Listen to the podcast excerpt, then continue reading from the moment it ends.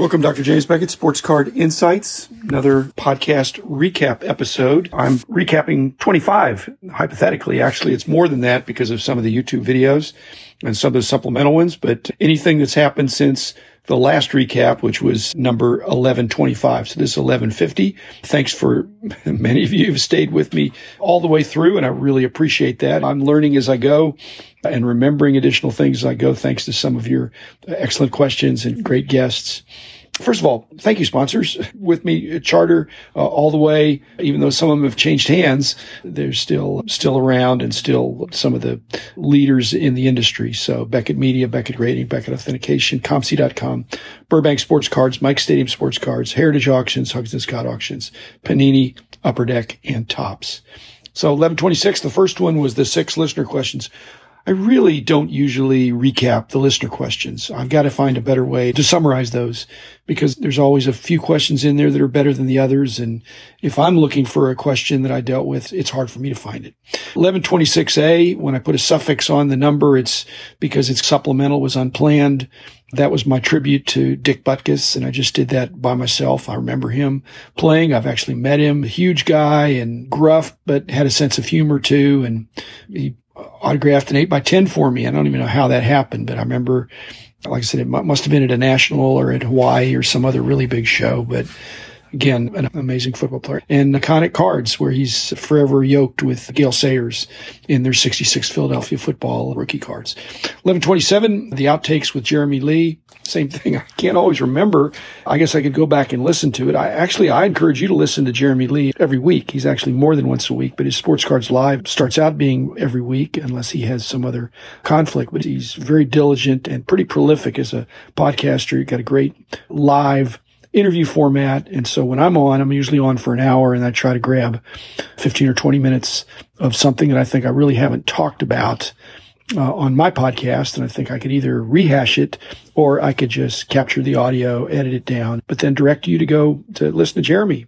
And then you wouldn't have to listen to that episode. Or you could listen to it and say, oh, that's what, at least what I thought was important for me to provide to my audience. But that was uh, right after the national. Jeremy's really uh, good about scheduling out his guests, and so he had asked me, and I said, well, "Why don't I come on after the national?" And we agreed, and we had a good time. Next one, same thing. Jeremy is in the habit of bringing Leighton Sheldon uh, for a vintage segment on his Sports Cards Live. And he has the tradition of always having Leighton have a question for the guest, which was me, and vice versa. And so we really got into a little bit there about buying collections in the old days, then and now. And my hat's off to him. I think he works it really hard, does a great job. I think I was a little more stealth back in the day. I, I took out ads and I did what people did, but there weren't websites in those days but I got more than my share of collections. Let's put it that way. So I, I, was pretty aggressive. I rarely lost, but again, you're not bidding against anybody. You're just trying to pay a reasonable price that satisfies the person and that you can make some money. And Leighton's doing the same thing now. 1129, another listener question episode. Uh, again, you just have to check that out. And then the next three, 11, 30, 31, and 32 were all with Mike Cramer. And I got to say, and it was with Rich Klein, we could have gone a lot longer. In fact, we did go a lot longer.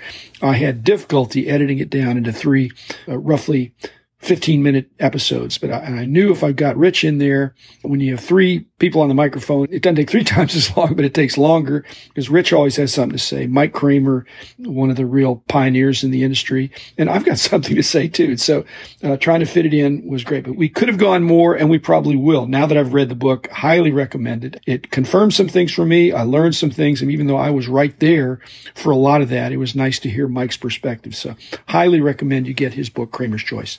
Uh, 1133, another episode with Rich about promoting shows. And we've talked about a bunch. And I think those are episodes that get reasonably good traffic because people are always trying to think about, but this was more from the promoter aspect. And Rich is a promoter. He goes to shows, but he's promoted shows. But back in the day, in the days when our company was riding high, and even before that for me, in the 70s, 80s, and 90s, I went to hundreds of shows and Rich did too. And so we have that perspective of knowing what we like. And I've promoted a show, which is the next episode, 1134, essentially my first show I was the promoter at the first or possibly second show that I attended. So you don't know what you don't know, but I always uh, have gone into business thinking, what would I want if I were the dealer or if I were sitting on the other side of the table? How would I want things to be done? As Rich pointed out, that was a, a BYOT show, Bring Your Own Table.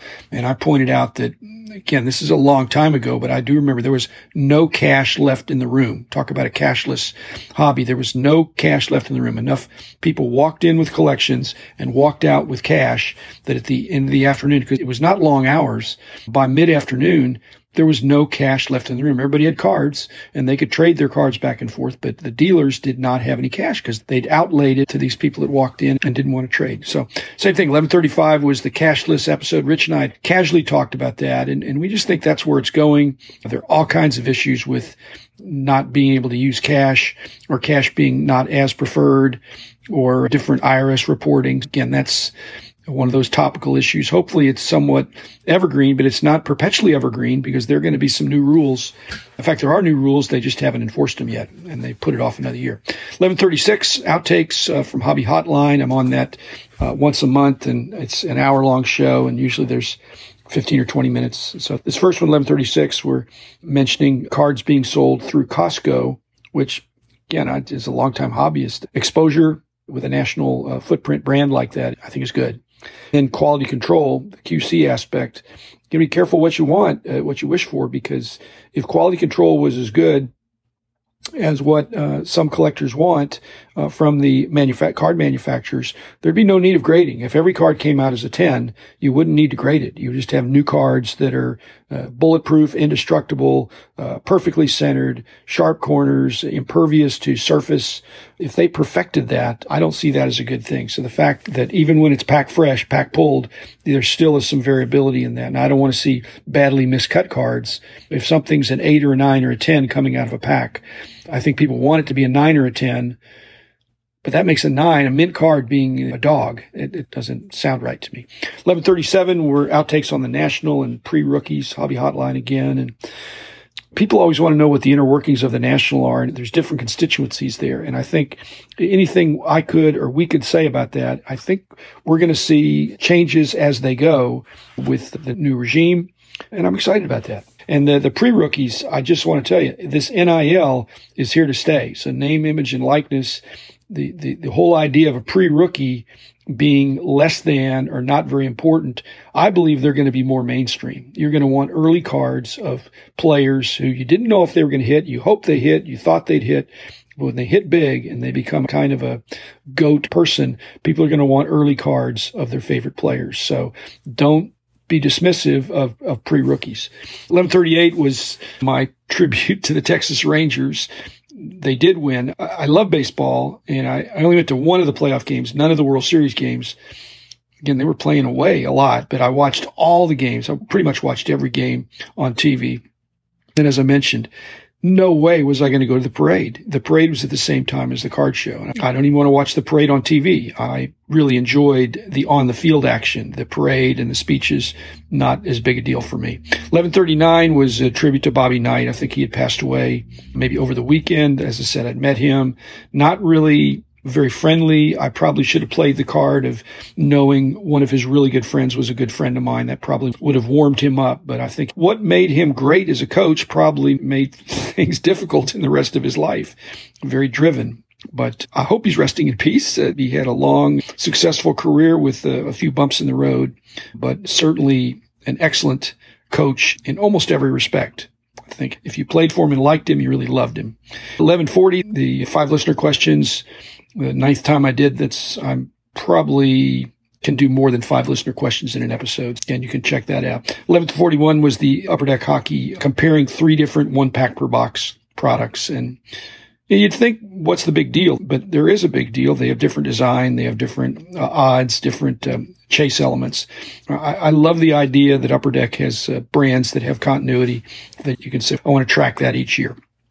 1020 through 1029, again, the numbering seems out of order, but that's the numbers in the thousands for episodes for me are my video episodes that I put on YouTube. They're pretty much six minute videos that deal with one panel at a time of my card wall. And I have 80 panels. Uh, like I said, I'll be through all the thousands. And I talk about what is on that panel of eight, as well as what could have been.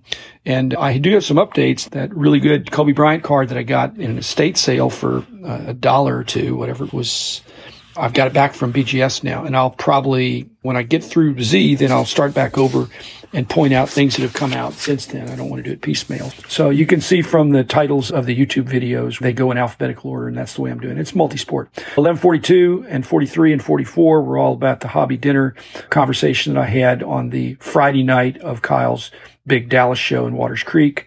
Again, not great acoustics at all, but great people there and were willing to talk over the Italian music and be heard behind the curtains because we didn't really have walls to block out the ambient noise. I'm not an audio professional, but I want to make sure I get stuff that's, I think, of interest. You just got to listen a little closer but a great group. It doesn't happen without a couple people come from out of town and saying, Hey, what about if we get together? And I said, let me put something together. And it was great. I'll definitely do it again. So if you're in from out of town at some of these Dallas shows, feel free to email me at drjamesbeckett at gmail.com or let Rich know. And we'll definitely do it again. I'm not going to do it every time and I'm more likely to do it on Saturday, but I, I do want to do that. It was a lot of fun for me. And I think the people enjoyed it too. 1145 was uh, comments I got mainly from YouTube of people that, that looked at the card wall videos and encouraged me to keep doing it or do it a different way and all that. 1146, the hobby dinner. I got immediate feedback about the hobby dinner conversation uh, from people that were there as well as people that were just listening. So I wanted to share that with you because it amplified things that maybe you couldn't hear as well. And then 1147 was my thankful for my brother. I finally have solved the mystery, I think, of how I ended up with my brother's cards. I'm not blaming my mom. I couldn't have stolen my brother's cards because I, I went off to college a few months later and I didn't take my cards with me. So they were at home where my brother was still living and my mom was there. And so my mom must have just put them in with my cards because my brother, I think, didn't care that much. And as I said, they were five or 10 bucks worth of cards at the time and they just mixed in with mine. And he never said, Hey, you didn't collect in 67. Those must be mine. He just went on to other things and I resumed with my collecting and eventually I had all the top sets of all the sets. I would have put it together one way or another. 1148, the current hot topic that's upsetting was about megabids. There's an unfortunate situation that precipitated the discussion. But as I said, it's a nuclear option. Be careful when you're trying something like that because it can blow up in your face. And then lastly, the nine listener questions that I just did a couple days ago. I just feel like I'm getting behind on listener questions and I don't want to do a whole episode. When I'm doing three times a week, I just don't have time to do nine episodes for each question. So if I can do nine questions at a time, I'm going to be able to answer some of the questions that people have. So really appreciate my listeners and viewers thanks again. It's the greatest hobby in the world. And uh, I'm going to keep going here and I will see you again on Monday.